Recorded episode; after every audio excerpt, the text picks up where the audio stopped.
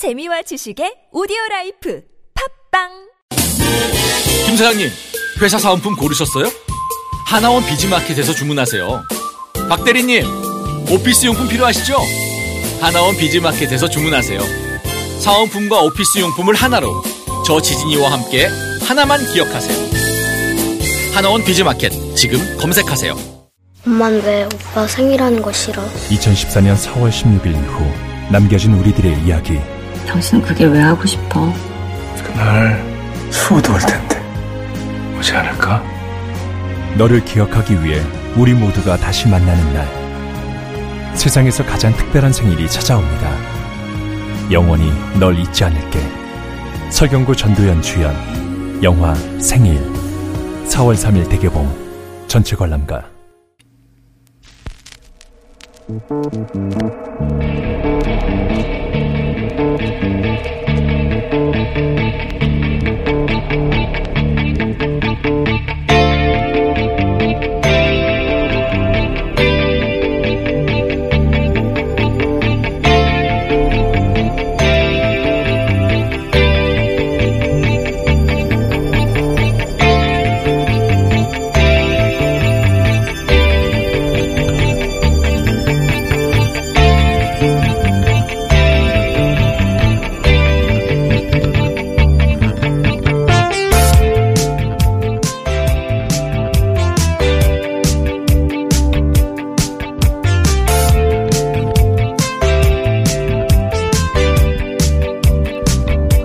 안녕하세요. 김호준입니다. 1980년 5월 18일 오전 10시경 전남대를 점령한 계엄군에게 학생들이 계엄 해제를 외치자 공수부대원들은 그 학생들을 세심을 박은 곤봉으로 때리기 시작합니다. 그리고 그날 오후부터 계엄군은 대검을 총에 장착하고 시민들을 찌르기 시작하죠. 그리고 최초의 사망자가 발생합니다. 28세 청년 김경철 씨.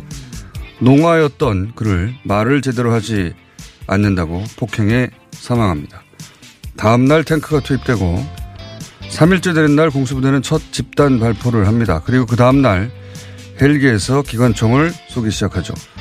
우리 군이 우리 국민들을 상대로 헬기에서 기관총 사격을 했다는 것은 너무도 비현실적이라 오히려 실감이 들지 않을 정도입니다. 그럼 이렇게 생각을 해보죠.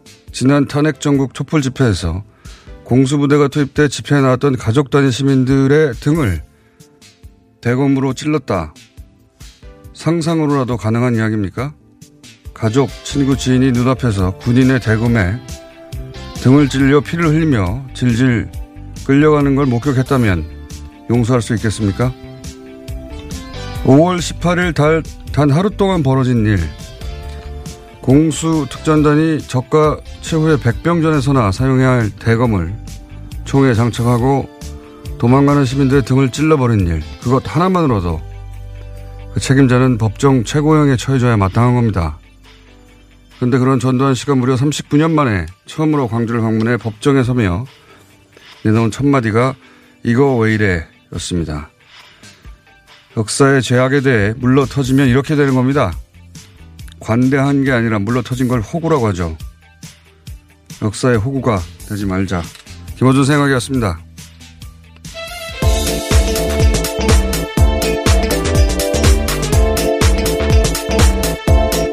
시사인의 김은지입니다. 어, 제 하루 종일 이 보도가 있었는데 예.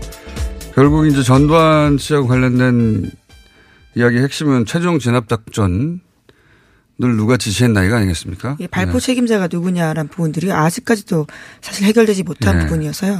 최종 진압 작전을 지시한 사람이 결국 발포도 지시했겠죠. 근데 이제 어, 전두환 씨는 현재까지도 이 진압 작전이 결정되고 나서 자기가 알았다고 여전히 주장하고 있어요. 근데 작년에 SBS 끝까지 판다팀에서 보도한 바 있는데 자세하게 미국에서 기밀 해제된 문서를 보면 당시 머스키 미 국방장관 비밀 전문에 어떻게 나와 있냐면 작년 보도 내용인데 제가 다시 한번 여기 드리겠습니다.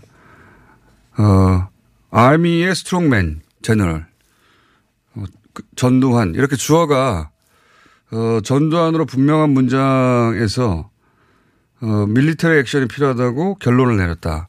전두환, 전두환이 군사작전이 필요하다고 결론을 내렸다. 이렇게 써 있어요. 명백하게 문서에 나와 있음에도 불구하고 네. 여전히 그런 것들을 부인하고 있습니다. 이 문서가 작성된 게 나중에 누군가의 기억에 의해서 작성된 게 아니라 당시 작성된 겁니다. 당시에. 당시에 작성된 것이고 그리고 그 문서 내용에 따르면 향후 24시간 36시간 이내에 군사작전이 시작되고 군사작전이 시작되면 합참의장이 미국에 먼저 알려주기로 했다. 이런 문건이 나옵니다. 그러니까 이 진압작전은 사전에 기획된 것이고 최종 결론은 전두환이 내렸고 미국은 그걸 미리 알고 있었다. 그런 거죠. 내용상. 예. 어, 그건 이 문건은 당시 문건이에요. 예. 예, 뿐만 아니라 당시에 생성됐던 미 대사관이 미 국무부에 보냈던 다른 문건도 있는데요. 헬기 사격 관련해서 의미 있는 문건들도 다 있기 때문에요. 사실은 네.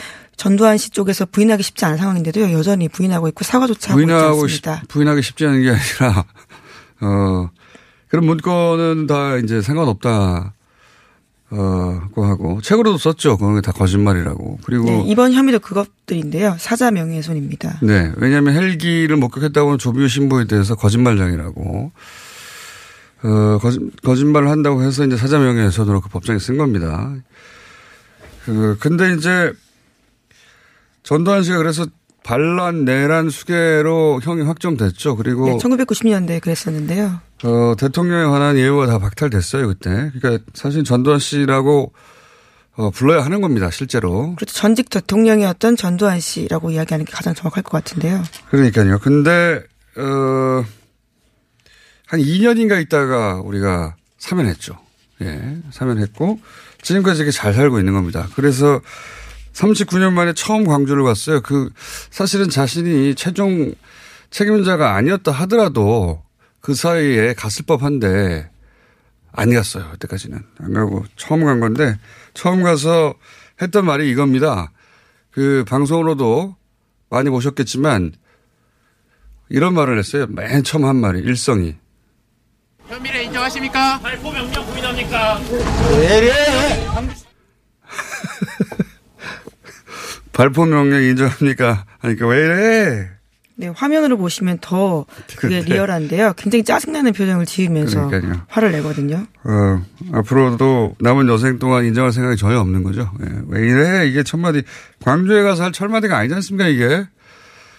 그 자리에선 의미와 역사적인 의미조차 전혀 모른다라고 할 수 있는 건데요. 그래서 저는 이런, 그, 이런 게 실감나지 않고 너무 오래돼서, 어, 뭐, 헬기 기관총 사격, 이건 영화에나 보던 일이기 때문에 실감이 안 난다면 본 적도 없고요, 대부분의 사람들이. 우리가 칼은 시칼부터에서 매일 보잖아요. 그걸 대검에, 대검을 총에 장착해서 지난 촛불 집회 때 딱 한 사람한테라도 군인이 도망가는데 찔렀다고 생각하고 있어요. 그건 용서가 안 되잖아요. 네, 그리고 5.18이 그렇게 옛날도 아니거든요. 여전히 당사자들이요, 살고, 살아 있습니다. 그 기억을 공유하는 사람들이요. 자, 어제 뭐 관련 보도가 많이 있었습니다. 예. 네, 관련해서 어제 더불어민주당에서 등 여야 4당에서도요. 재판을 출석했던 전 씨를 향해서 5.18의 반인권적 범죄에 대해서 이제라도 참여 용서를 구하라라고 촉구했는데요. 반면에 자유한국당에서는 민경욱 대변인이 서면 논평냈습니다. 전 전 대통령의 재판이 공정하게 진행돼서 5.18 민주화 운동과 관련한 세간의 미진한 의혹들이 역사와 국민 앞에 말끔히 해소되는 계기가 되길 바란다. 이렇게 밝혔습니다.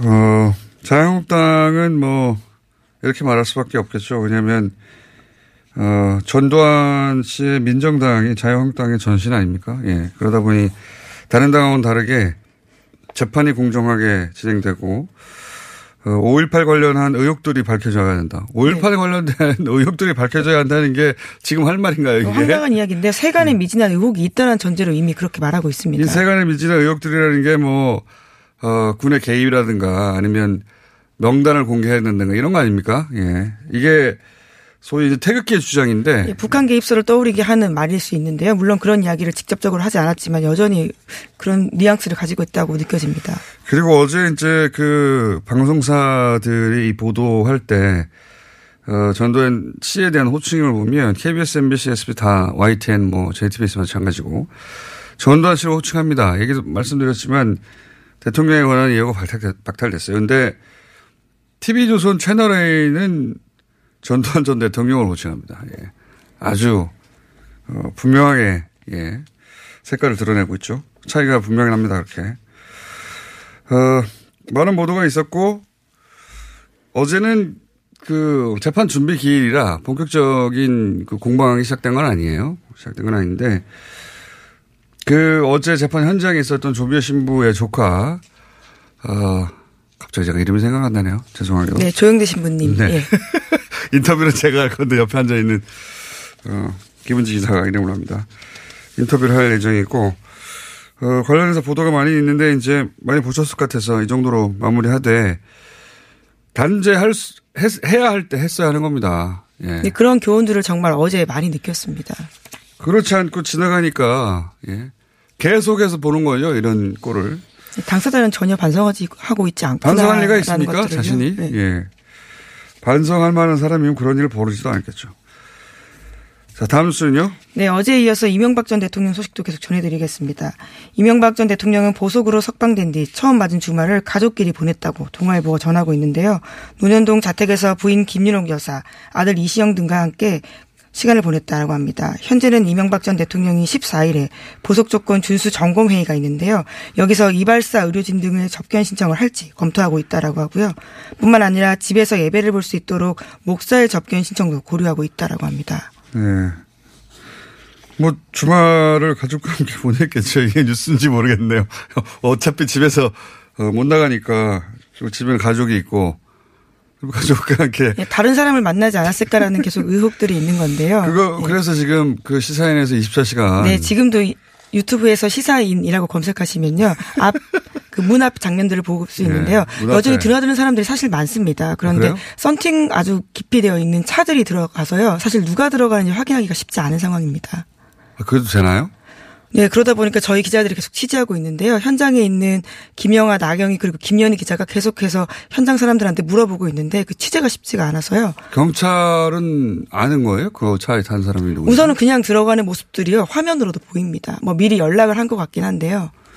그래요? 그러면 그 체크가 안 되지 않습니까? 네, 그래서 현장에 어떤 주진우 기자가 무슨 이야기를 했었냐면요. 이 트렁크에도 사람이 타가지고 들어갈 수 있는 거 아니냐. 그렇기 때문에 굉장히 허술하다라는 지적들을 했습니다. 말은 되네요. 아니 트렁크에 안 타더라도 썬팅이 그렇게 진하게 돼 있고 일단 세워서 경찰이 누가 탔는지 신분증을 확인하지 않는다면 네, 그냥 들어가는 모습들을 저희가 꽤 봤거든요. 아, 뭐 어차피 처음부터 그런 엄격한 어, 보석 조건이라고 했을 때부터 이게 뭐가 엄격하냐고 얘기를 했었는데 실제로도 그 안에 들어가는 차량에 누가 탔는지를 중간 단계에서 검문하지 않군요. 네, 저희가 화면으로 봤을 때는 분명히 그렇습니다. 현장에서 보기에도 거기까지 그렇고요. 누가 걸어서 가겠습니까? 네, 아주 드물게 걸어 들어가는 분들이 계신데요. 아마 경호원으로 보입니다. 저희가 누군지 아니 물어봤었는데 그러니까 방문하는 손님이 거기까지 걸어 들어가겠냐 이거예요. 네, 그렇죠. 예. 아, 그건 문제네요. 이거 계속 그런 식으로 이어지면 사례를 모아가지고 예 문제 제기해야 되겠네요. 네, 시사인 유튜브 채널 계속 봐주십시오. 시사인 유튜브 채널 예 거기 뻗치기 하고 있고 유튜브 뻗치기는 또 처음 들어봅니다. 어 제일 먼저 그 보석 결정되고 나서 김윤옥 씨와 그 자녀들이 가장 먼저 전한 어, 당사자가 김상한 목사라고 김장한 목사 본인의 입으로 그렇게 자랑하고 있습니다. 네, 중앙일보 보도를 보면요. 김장환 목사가 이렇게 자랑을 합니다. 이명박 전 대통령이 손자는 못 보더라도 자기는 보고 싶다라고 하면서요. 자기가 있어야지만 잠을 잘 수 있다는 이야기를 했다라고요. 예비 시간에 이야기했다라고 하는데요. 네, 그것도 어, 보석 결정되나 되고 직후에 김장한 목사가 어, 본인 입으로 그런 말을 했다고 저는 알고 있습니다. 가장 먼저 가족들이 나에게 연락했다고 나, 내 덕분이라고 왜 자기 덕분이라고 말하는지 모르겠어요. 어, 그리고 참고로 김장한 목사는 어, 이명박 전 대통령이 수감된 것을 예수의 고난에 비교했던 사람이기도 합니다. MB가 예수면 우리는 뭡니까? 우리는 사탄입니까? 자, 그런 일이 있었고요. 자, 다음은요. 네, 북미 관계 관련된 소식도 계속 전해드리고 있는데요. 스티븐 비건 미국 국무부 대, 북 특별대표가 북미 대화 관련해서 이런 이야기를 했습니다. 미국이 원하는 만큼 진전 하진 않았지만 여전히 외교는 살아있다라고 이야기했는데요. 그러나 북한의 비핵화를 단계적이 아니라 핵사이클 전체를 포괄하는 형태의 일괄 타결식 빅딜로 진행해야 된다라고 밝혔습니다. 아, 이제 걱정이에요. 그러니까 트럼프 대통령이 분명히 국내 정치적 상황 때문에 협상장에서 걸어 나오긴 했는데 그 이후에 본인이 했던 행보를 합리화해야 되잖아요. 왜 그랬는지. 그러다 보니까 점점 더 이제 어 소위 원점으로 돌아가는 거죠. 한 번에 모든 걸 다 하라고 하는 그게 리비아식이고 그게 안 된다는 얘기는 지, 진짜 오래 지속됐는데 그리고 비건도 분명히 동시적 단계적이라는 말을 예, 스탠퍼드에서도 했었고요. 예, 북한을 방문하기 전에 했었고 그것이 그 백악관의 방침이었단 말이죠. 그러니까 원래부터 빅딜이 아니었어요. 이거는 하노이 회담 직전에 그렇게 바뀐 겁니다. 일단 그렇게 어 그런 일이 벌어지고 나니까 비건도 여기서 또 동시적 단계적 말을 할 수 없잖아요. 어, 한 번에 패키지 딜을 하자고 하는 식으로 입장을 내세울 수밖에 없는데 언제까지 이럴지는 모르겠지만 북한이 이걸 받을 수 없다는 건 북한이 초기부터 했던 이야기고 그 원점으로 되돌아가 버린 거예요. 서로 그러니까 미국은 미국이 트럼프 대통령이 했던 행위를 합리화하고 정당화하자고 이런 말을 할 수밖에 없는 것이고 이런 말을 계속하다 보면 정말 이게 입장이 될 수도 있잖아요. 그렇다고 북한이 이걸 덥석 받을 수도 없는 것이고 안 된다는 얘기는 처음부터 해서 그래서 볼턴이 배제된 거 아닙니까? 어, 이, 이게 보통 그 간단치 않은 상황이 아닌 것 같아서 저희 잠시 후 정세현 장관을 다시 한번 모시기로 했습니다.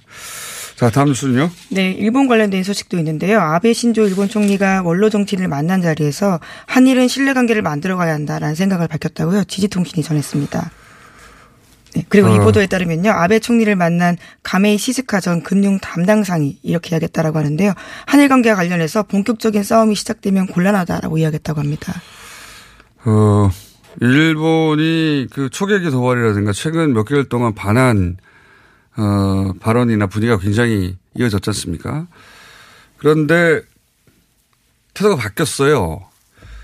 하노이 선언이 불발되고 그때 자신들이 원했던 납치자 문제 혹은 뭐 대량 살상 무기가 언급됐다는 걸 확인하고 나서 굉장히 기뻐하고 그 이후로 좀 태도가 바뀌었습니다. 일본의 태도가. 일본 아베 정부가 가장 그동안 두려워했던 거는 동북아 질서가 재편되는 과정에서 자기들이 패싱되고 자기들의 이익이 전혀 반영되지 않은 상황, 그걸 가장 두려워했는데 근데 이제 지금 일단 하노이 선언이 불발되고 나서 자신들의 뜻이 어느 정도 관철되고 지금은 이제 장기화 모드로 들어갔지 않습니까? 교착 상태가. 어, 그러자 북일 정상회담. 네, 그런 이야기도 나오고 예, 있죠. 북일 정상회담을 자신들이 추진해야 그 사이에 혹은 뭐 연결해서 추진하고자 하는 뜻을 밝히면서 왜냐하면 납치자 문제를 그래야 해결할 수 있고 납치자 문제는 아베 정부에 있어서 처음이자 끝과 마찬가지거든요. 아베라는 사람 자체가 납치자 문제 때문에 뜬, 뜬 것이고 총리까지 되는 것이고 지금도 항상 납치자 문제를 제일 먼저 얘기합니다. 그러니까 아베 행정부가 인기를 끌고 헌법을 개정하려면 납치자 문제를 해결해야 되는데 그럼 북한과 관계 정상을 해야 되거든요. 근데 북한은 상대해 줄 생각이 없거든요. 계속해서 보면.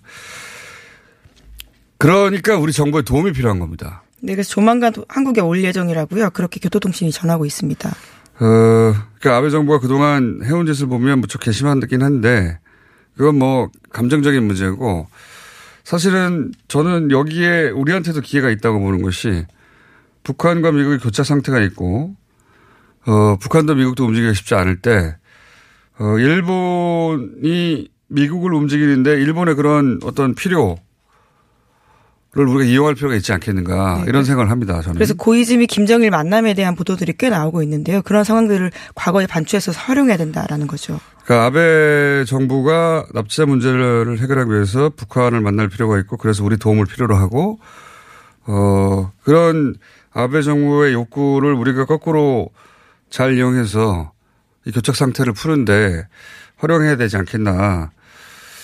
어뭐 일본은 경계는 하되 원래 적을 가까이 들어가 있지 않습니까? 지금은 가까이 둬서 그 에너지를 같이 이용할 필요가 있다. 외교가 그런 거니까요. 외교가 그런 거죠. 예. 우리 어, 일반인의 감정으로는 화가 나고 밉지만 외교는 그런 거니까 그런 타이밍이라고도 생각이 듭니다. 자, 다음은요. 하나 정도 더 할 시간이 있는 것 같습니다. 네. 채용집 전 강원랜드 사장 이름 오랜만에 말씀드리는데요. 권성동 자유한국당 의원의 강원랜드 채용과 관련해서 재판 증인으로 출석했습니다. 이 자리에서 현안에 도움을 받으려고 채용 청탁을 들어줬다라는 이야기를 시인했습니다. 아니 이건 뭐 채용 청탁 비리가 분명한 건데요. 예. 관련자들은 계속해서 권성동 의원의 얘기를 하는데 당사자는 어. 부인을 하고 있거든요. 권성동 의원은요. 그렇죠. 예. 근데 채용 청탁을 들어준 사람이요. 드디어 재판 증인에 나가서요. 자기가 들어줬다라고 이야기를 한 겁니다. 네, 아직도 이 재판이 진행되고 있다는 사실이 놀라우실 수도 있는데요. 예. 조용히 계속 진행되고 있고 사실 이 정도 됐으면 어, 여당에서 이런 일이 벌어졌으면 특검 가자고 했겠죠. 예. 자 오늘 여기까지 해야, 되겠습니다. 저 시사인이 어, 아마 우리나라 언론 사상 최초로 유튜브 뻗치기를 하고 있다는 거 네, 100시간 동안 하고 있습니다. 시간 동안 현장 기자들이 계속 하고 있으니까요. 지켜봐 주십시오. 시사인의 김은지였습니다. 감사합니다.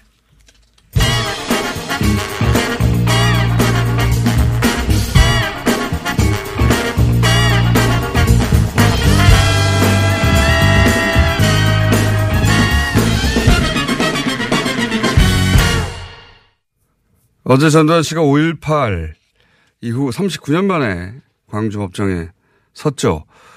어, 5.18 당시 헬기 기총 사격을 조비오, 고 조비오 신부가 목격했다고 하자 이를 전두환 씨가 거짓말이라고 하면서 사자 명예훼손으로 법정에 서게 된 건데요. 어, 조비오 신부의 조카이자 전두환 씨를 사자 명예훼손 혐의로 고소해 법정에 세운 당사자 조용대 신부를 전화 연결해 보겠습니다. 안녕하십니까? 네, 안녕하세요. 네, 어제 법정에 방청석에 앉아 계셨죠?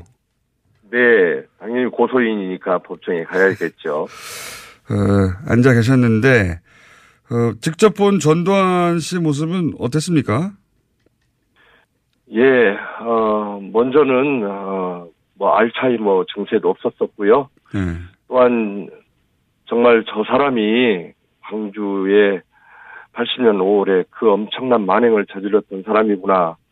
한 번도 이제 달리 뭐 직접 본 적이 없이 이제 음. 어제 처음으로 앞에 두고서 보니까 뭐 저도 사제이지만 또 인간인지라 예, 손이 아주 부르르 떨려오는 것을 어쩔 수가 없었습니다. 어, 어제 이제 전두환 씨 측 변론은 기총, 어, 헬기 기총 사격 자체를 전면 부인하는 것이었는데, 근데 최근에 이제 국방부에서도 헬기에서의 기총 사격이 있었다고 인정을 했습니다. 근데 네. 국방부에서의 그, 어, 기총 사격 인정에 대해서는 그건 어떤 식으로 부인을 하던가요?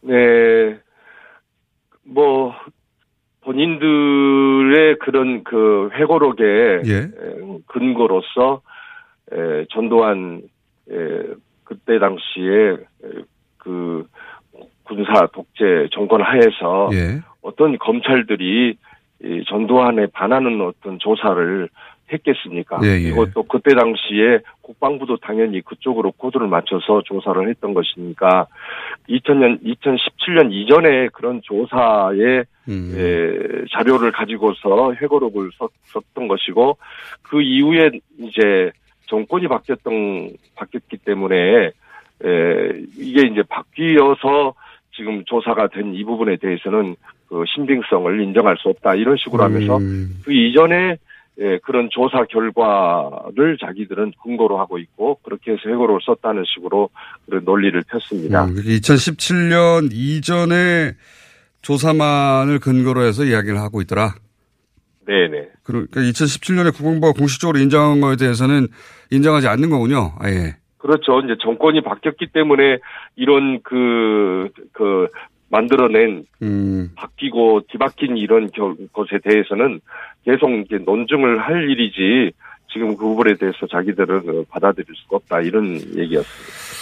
하, 앞으로 이제 그 변론 전략이 그렇다는 건데 이건 어떻습니까? 노태우 정부 시절 문건에도 어, 어떤 장교가 헬기로 사람을 쏘라는 지시를 받았다는 양심선언이 있었고 그러자 군이 어, 이 장교를 색출하라라는 지시도 있고 그리고 조비오 신부님도 나옵니다. 조비오 신부님을 사실상 사찰했다는 내용이 나오거든요.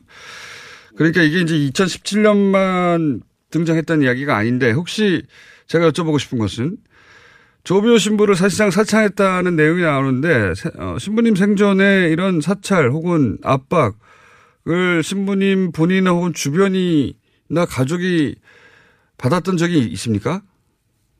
어, 조비오 신부님의 동생이신 네. 저한테는 오째 숙부님께서 예, 군에 계셨어요. 예. 그 당시에 아, 군에 계셨, 군인이었습니까? 예. 아. 네네. 예, 그런데 결국 얼마나 압박을 받았는지 그 당시에 순천의 본당 신부님으로 계셨던 형님 조비오 신부님에게 찾아와서 제발 너무너무 힘들다. 좀 살려달라. 어. 이렇게 그 이야기를 했다고 합니다. 그러니까 정말 그 가족들에게 그렇게 또 압박을 가하면서 어, 조비오 신부에 대해서 그런 그, 에, 그 해를 끼쳤던 그런 음. 사례들이 저희 그러니까 가족들에게도 있는 거죠. 군에 있었던 동생에게 어떤 압박을 가했는지 찾아와서는 제발 살려달라고 했다고요? 네, 그러니까 음. 승진도 그것 때문에 제대로 못했고요. 어, 음. 정말 에, 너무나 힘들었던 것을 저도 마침 그- 그때 당시에 그 이야기들을 통해서 어, 함께 들었습니다. 그렇군요. 실제로 그런 일, 가족들도 그런 압박을 받았고 이제 알지 못하는 사찰도 당연히 그럼 있었겠군요. 네. 그 한두 가지만 더 여쭤보겠습니다. 그 자유한국당 의원들이 이제 5.18 관련 망언을 하고 그 의원들에 대해서는 징계는 하지 않고 어, 자유한국당 쪽에서 이런 망언이 계속 나오고 징계도 안 이루어지는 이유는 뭐라고 보십니까?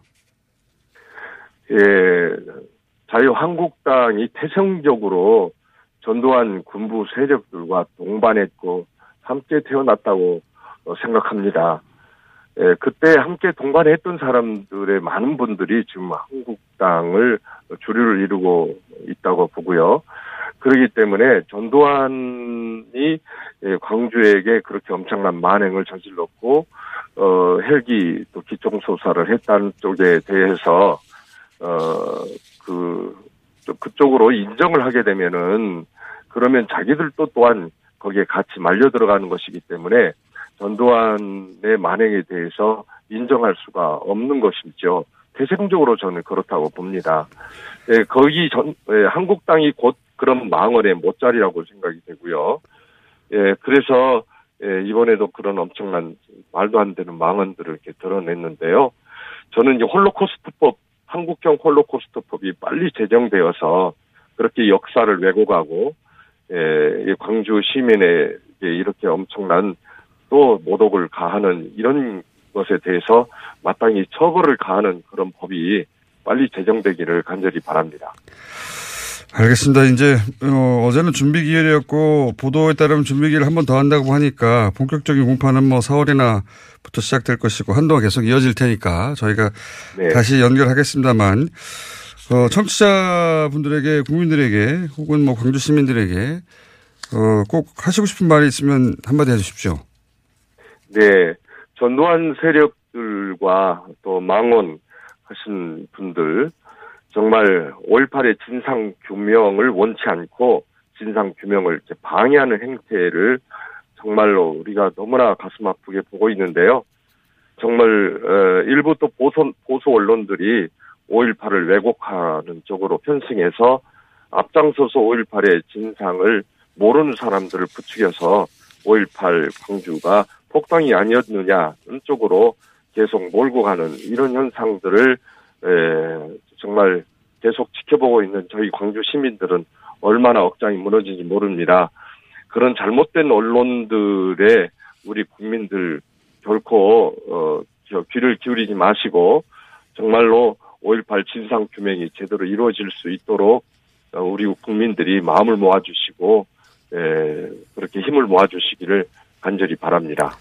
알겠습니다. 오늘 말씀 감사합니다. 네, 감사합니다. 네.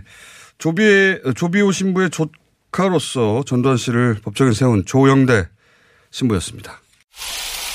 아 시원하다 오빠 나 오빠 로션 좀안 돼. 저번에도 쓰고 가져갔잖아. 오빠 거 엄청 좋던데 얼굴이 환해지는 게 남자 화장품이 왜 이렇게 좋아? 갈색병 원료, 명품 비피다가 고함량으로 들어가 있다네. 오빠 이거 바르고 얼굴 엄청 환해졌잖아. 아 그게 다 로션 덕분이었구나 빨리 내놔 나 좀 쓰게 바르는 순간 살아나는 환한 얼굴. 여자가 탐내는 남자 로션 헤이브로 Men's Brown all-in-one 로션. 지금 포털에 헤이브로 검색하세요. 먹었니? 마이 무따이가 떠나라. 체지방? 무지 많다이가 떠나라. 콜레스테롤? 마이 높다이가 떠나라. 일석삼조 다이어트 미궁 떠날 땐 체지방? 핫! 콜레스테롤? 핫! 핫! 먹은 만큼 싸주마. 새끈하게 비워주마. 핫! 핫! 핫! 체지방 콜레스테롤 완전 분해 완전 배출 일석삼조 다이어트 미궁 떠날 땐 다이어트? 문제는 배출이야 일석삼조 다이어트 미궁 떠날 땐 지금까지 이런 코어업은 없었다. 이것은 페루의 산삼인가 마카인가? 코어업에 마카가 왜 나와? 코어업이 페루산 마카로 업그레이드 했거든. 진짜? 오빠 열심히 먹어야겠다. 아홉 가지 기능성 원료로 피로 타파, 활력 충전. 그리고 남자를 위한 페루산 마카와 신개념 단백질 충전, 주문 폭주. 2 플러스 1 이벤트는 계속 진행됩니다. 코어업 검색해주세요. 검은 내연을 부릉 하고 내뿜는 차량에 눈살집 부리신 적 있으시죠?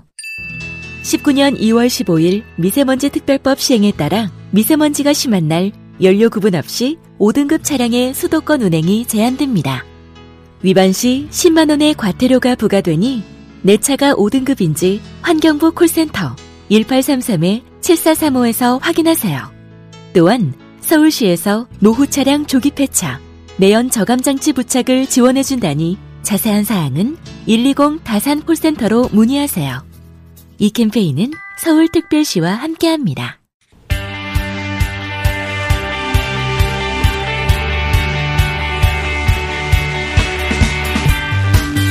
하노이 회담 불발 이후에 북한의 움직임도 그리고 미국에서의 발언도 심상치 않습니다. 해서 다시 모셨습니다. 한반도 현인 정세현 전 통일부 장관 나오셨습니다. 안녕하십니까. 네, 안녕하십니까. 장관님 오늘 머리가 잘 됐습니다. 아니요. 신경 쓴 거요. 신경 쓴 거요. 어. 제가 본 이래로 머리가 가, 장 색깔도 없고 가지런하게 잘. 아니 공장장하고 차별화하기 위해서. 머리가 굉장히 잘 됐습니다. 네. 보통 저렇게까지 잘 돼 있지 않거든요. 잘 가지런하게. 자, 머리를 확인하시고 싶은 분들은 유튜브나 TBS를 확인해 주시고요. 아, 지금 생방송 되고 있습니다. 아, 이게 이제 지난 시간에 볼턴이냐, 어, 폼페이오냐, 어느 쪽으로 갈지 주목해야 된다 했는데, 하셨는데, 지금 폼페이오는 나오지 않고 볼턴만 계속 나오고 있습니다. 예. 예. 그러면서 이제 그, 어, 특히 모신 게 비건 특별대표가 어 동시적 단계적이라는 말을 분명히 했었었는데 이번 하노이 전에 그렇죠. 1월 1월 그 31일 날 예. 스탠포드 대학에 가서 연설할 때 그 단계론적 접근 얘기를 한 거죠. 그러니까 동시적이고 그러니까 어 연락사무소 설치, 예. 종전 선언 그리고 비핵화에 대한 대가로서 인도적 지원 예. 뭐 이런 그 단계적 동시적 상호 연계 이런 그 얘기를 했거든요. 그렇죠. 그리고 그게 이제 그 백악관의 뜻이었던 것이고 그러니까 하노이 그렇죠. 직전까지는 분명히 그렇죠. 동시적 단계적 우리가 이해하고 있던 이걸 하려고 했는데 비건 대표가 처음으로 공개석상에서 이제는 빅딜 한꺼번에 이런 얘기를 했거든요. 이렇게 되면 빅딜이라는 건 한 번에 다 북한이 핵을 그렇죠. 포기하라는 네. 건데 이건 맨 처음 리비아 모델로 이거 안 되는 거라고 했던 게 이제 원점으로 돌아가거나 마찬가지 아닙니까? 이거 어떻게 되는 그러니까 겁니까? 28일 날그 확대 정상회담 할 때 국가안보보좌관 볼튼이 갑자기 노란 봉투를 들고 나타나지 않았어요? 예. 그 노란 봉투 속에 있던 얘기들이 지금 슬슬 그 쏟아져 나오는 겁니다. 대량 살상 무기니 그러니까 뭐. 대량 살상 무기 들어 있을 거라고 그러지 않았어요. 어, 아직 인권 얘기는 없는데 예. 대량 살상 무기 다 내놓고 예. 지금 그그 핵뿐만 아닌 거죠 이제. 예. 예. 예. 대량 살상 무기는 이제 화학 무기, 예. 가스죠. 화학 무기, 생물 무기, 세균. 그다음에 이제 그다음에 방사능 무기가 이제 핵폭탄인데 그 화생방 무기 플러스 저 그걸 실어날 수 있는 미사일 장거리 네. 이걸 한꺼번에 내놓으라는 거고. 중단거리도 더, 더 그다음에 비건의 그, 저, 가내기, 에, 그, 무슨 재단의 강연을 보면은, 예, 핵 물질을 만드는 시설까지도 다 내놓으라는 거예요. 그러니까, 네. 어, 우라늄을 농축해 가지고 그것을 연료봉을 만들어서, 어, 그, 발전기에 넣고 떼다가 그걸 꺼내서 재처리하면은 이제 플루토늄이 되고 또 처음부터 우라늄을 농축해가지고 고농축 93% 95%까지 농축으로는 바로 핵폭탄을 만들 수 있는 그 우라, 우라늄이 나오는데 이거 만드는 시설까지 다 내놓고 그러니까 처음부터 끝까지 그러니까 핵 물질 생산하는 시설 시설. 그 다음에 핵 물질 핵 물질. 그 다음에 핵 폭탄 핵 폭탄. 핵 폭탄을 실어 나르는 미사일. 미사일 이거 다 내놓으라고 그리고 생화학 무기. 그리고 플러스 생물 무기 화학 무기 다 내놓으라고 완전 그러면 무장 해제를 하라는 거 아닙니까? 그죠? 그렇죠. 예. 이렇게 되면은 이거는 받을 수 없는 건데 북한이 절대. 북한이 못 받죠. 그러니까 뭐 패전국한테 요구하는 거라고 계속 말씀하셨지 않습니까? 이런 건. 그렇죠. 그러니까 지금 트럼프 대통령이 어 제가 지난번에 앞으로 대통령이 폼페이오의 손을 들어주느냐 예. 볼튼의 손을 들어주느냐에 따라서 이 북핵 문제의 그 운명이 갈린다 그랬는데 북핵 협상의 운명이 갈린다 그랬는데 적어도 지금 오늘까지는 예. 트럼프 대통령이 볼튼 손을 들어준 거예요. 예. 비건을 볼튼 앞으로 세운 겁니다. 예. 그전에는 트럼프의 얘기를 하고 다녔는데, 아, 저, 폼페이오 얘기를 하고 그게 좀 조금 불안해요. 근데 이것이 그 원인이 예. 그, 미국 측에 있느냐, 아니면은 북한의 행동이 그런 그, 이, 볼턴의- 완전한 비핵화, 예. 이걸 요구도로 만든 측면은 없느냐, 이것도 한번 따져봐야 됩니다. 이게 이제 문턱이 조금 높아진 수준이 아니었습니까? 아, 이제 문턱이 높아진 게 이제 꼴대로 완전히 또 옮긴 거예요. 야, 이게 굉장히 큰일, 큰일이네. 이게 처음에는, 맨 처음에는 정상회담이 결렬되자, 그니까 그 비건도 분명히 정상회담 직전까지만 해도 계속 단계적 동시적 얘기하다가 갑자기 옮겼으니까 바꾼 거란 말이죠. 바꾼 게 뭐 미국 국내 정책 때문에 바꾼 건지 어쨌든 바꾸고 나자 대통령이 바꿨으니까 그걸 합리화하기 위해서 뭐 이렇게 얘기를 처음에는 했을지 모르겠으나 지금은 북한에서도 계속 이제 뭐 동창린이 이런 움직임을 나오니까 볼턴이 계속 명분을 놓고 힘을 얻어가는 거 아닙니까? 그렇죠. 바로 그겁니다. 그러니까 미국의 강경파들이 그, 이 목소리를 높일 수 있는 근거는 난 북한이 제공했다고 봐요. 그 이후로 그러니까. 네. 그러니까 그러니까 김정은 위원장은 사실 그, 그 회담에서 그렇게 에, 사실상 실패를 하고 돌아와서 집거를 하다가 지난 6일 날, 음, 당 초급 선전 일꾼 대회에다가 이제 보낸 서한 예. 직접 가서 연설하지 않고 어, 사람을 시켜서 대독을 시켰지만 그 그게 보면은 지금 지금 지금 시점에 있어서 그 가장 중요한 혁명적 임무는 경제 발전과 어그 인민 생활 향상이라고 그랬어요. 예. 예, 인민 생활 향상과 경제 발전만큼 중요한 혁명 임무는 없다 하는 얘기를 하면서 그 할아버지 때부터 그 인민들한테 북한 주민들한테 비전으로 제시하던 쌀밥과 고깃국 예. 기와집에서 비단 옷 입고 쌀밥에 고깃국 먹고 싶어하는 우리 인민들의 세계적 염원을 기필코 달성하겠다고는 그 얘기를 지금 손자 때 와서 또 얘기를 하면서 이것만큼 중요한 게 없다. 따라서 이걸 위해서는 지금 비핵화도 어, 걸 준비가 되어 있다는 메시지를 보내지 않았어요? 예. 능라도 경기장 연설에서 문재인 대통령이 그 얘기를 허도록 놔두는 것은 확실한 비핵화 의지가 있다는 얘기입니다. 이게 비핵화 의지가 확실하다는 증거였었는데 이게 그런 목소리를 내려면 계속 그렇게 내든지. 그러니까 지금 김정은 위원장이 그런 식으로 얘기를 하면서 동시에 동창리 미사일 발사대도 좀 복원하고 산음동의 미사일 생산 기지도 좀 복원하는 식으로 해서 미국이 에, 좀 겁나면은 협상을 빨리 제의할지 모른다는 계산을 했을 거예요. 그게 이제 북한의 강경파들이 강경파들은 그런 생각을 할 수밖에 없어요. 그렇게 해왔지 않습니까? 또 과거에 클린턴 때부터 그런 클린턴이나 부시 정부 때까지 오바마 때는 일체 밀고 당기는 것이 없었으니까 그때까지는 그런 소위 그 벼랑 끝 전술이라 그럴까 예. 위협적인 행동을 하면은 미국이 뒤로 대화를 제의했었습니다. 음.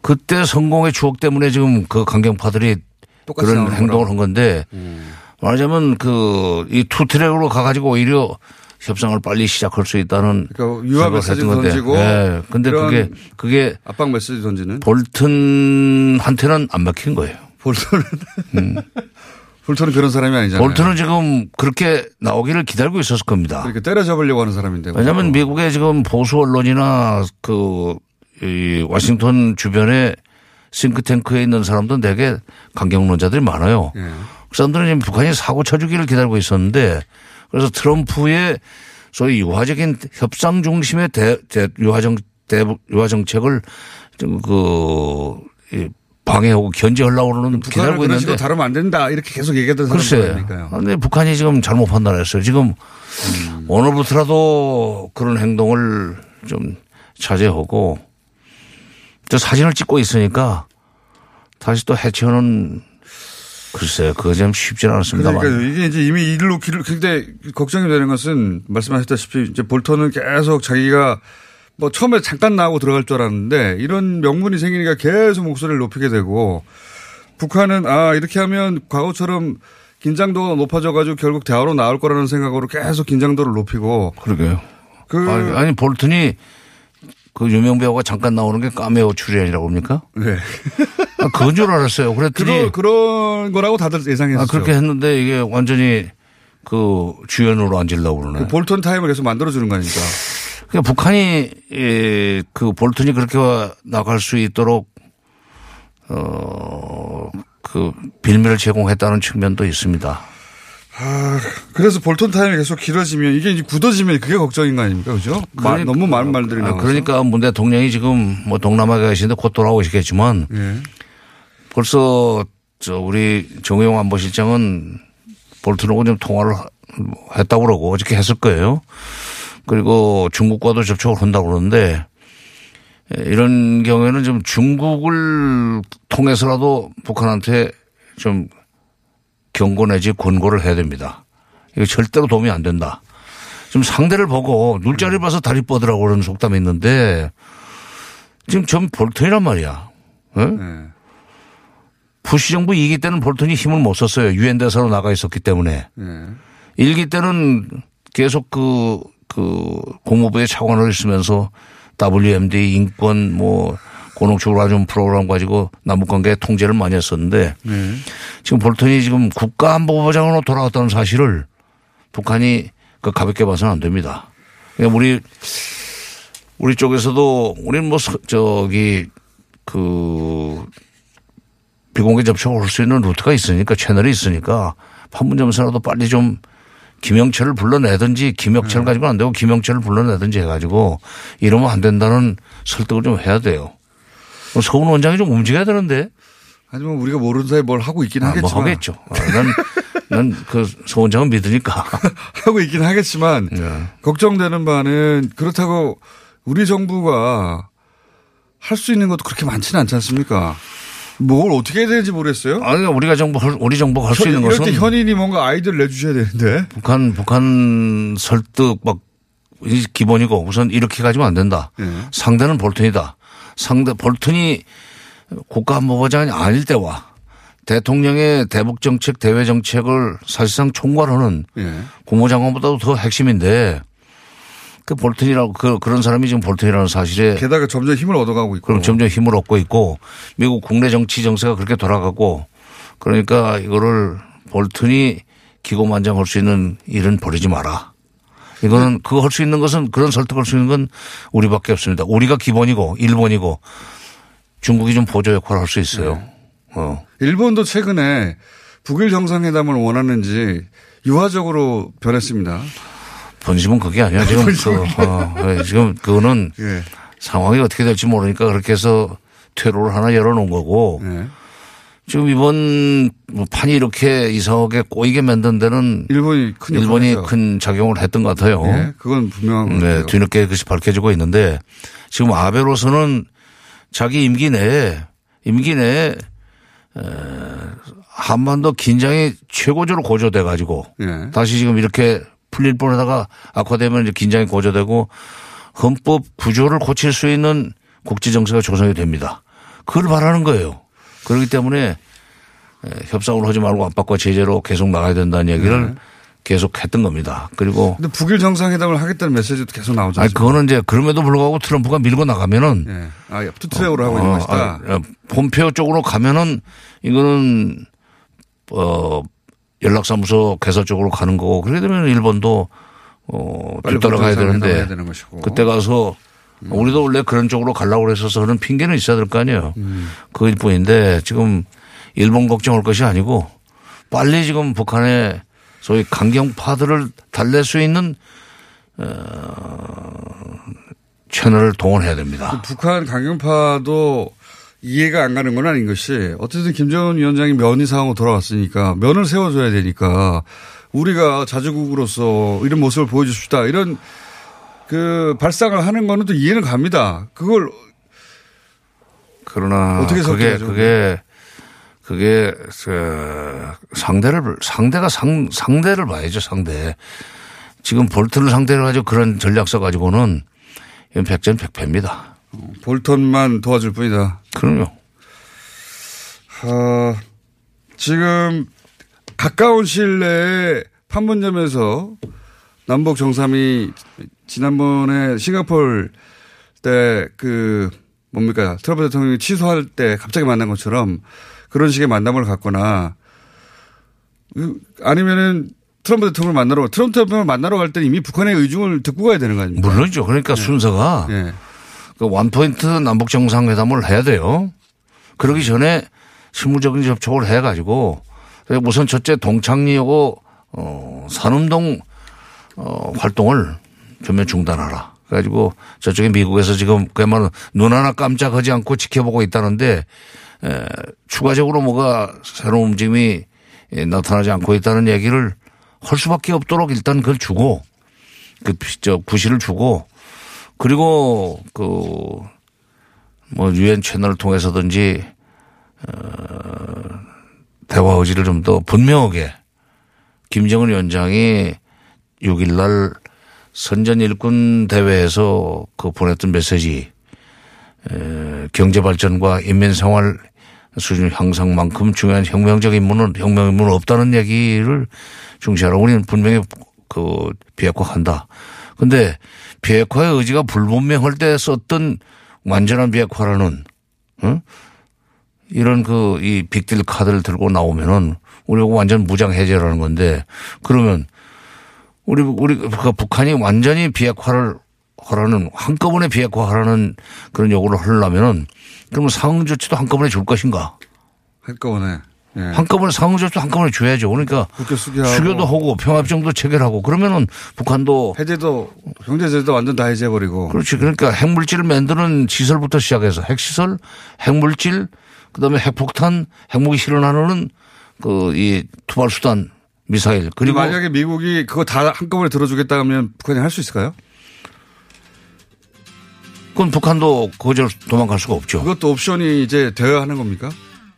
아니, 그러니까 미국이 그걸 해줄 수 있느냐가 더 중요하다니까.